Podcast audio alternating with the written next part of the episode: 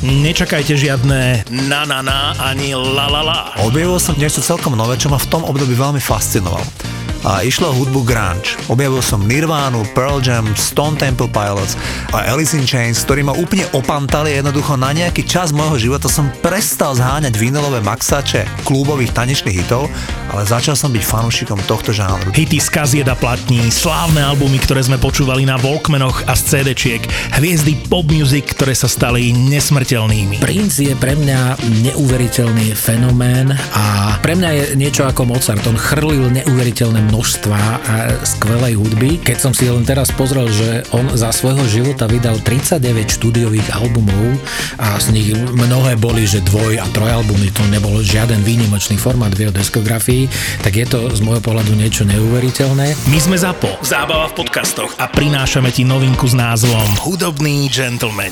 Toto bude prvý hudobný podcast, ktorý nepotrebuje playlist, lebo má príbehy. Príbehy pop music v podaní dvoch džentlmenov. Flebo a Juraj Čurný sú hudobní džentlmeni.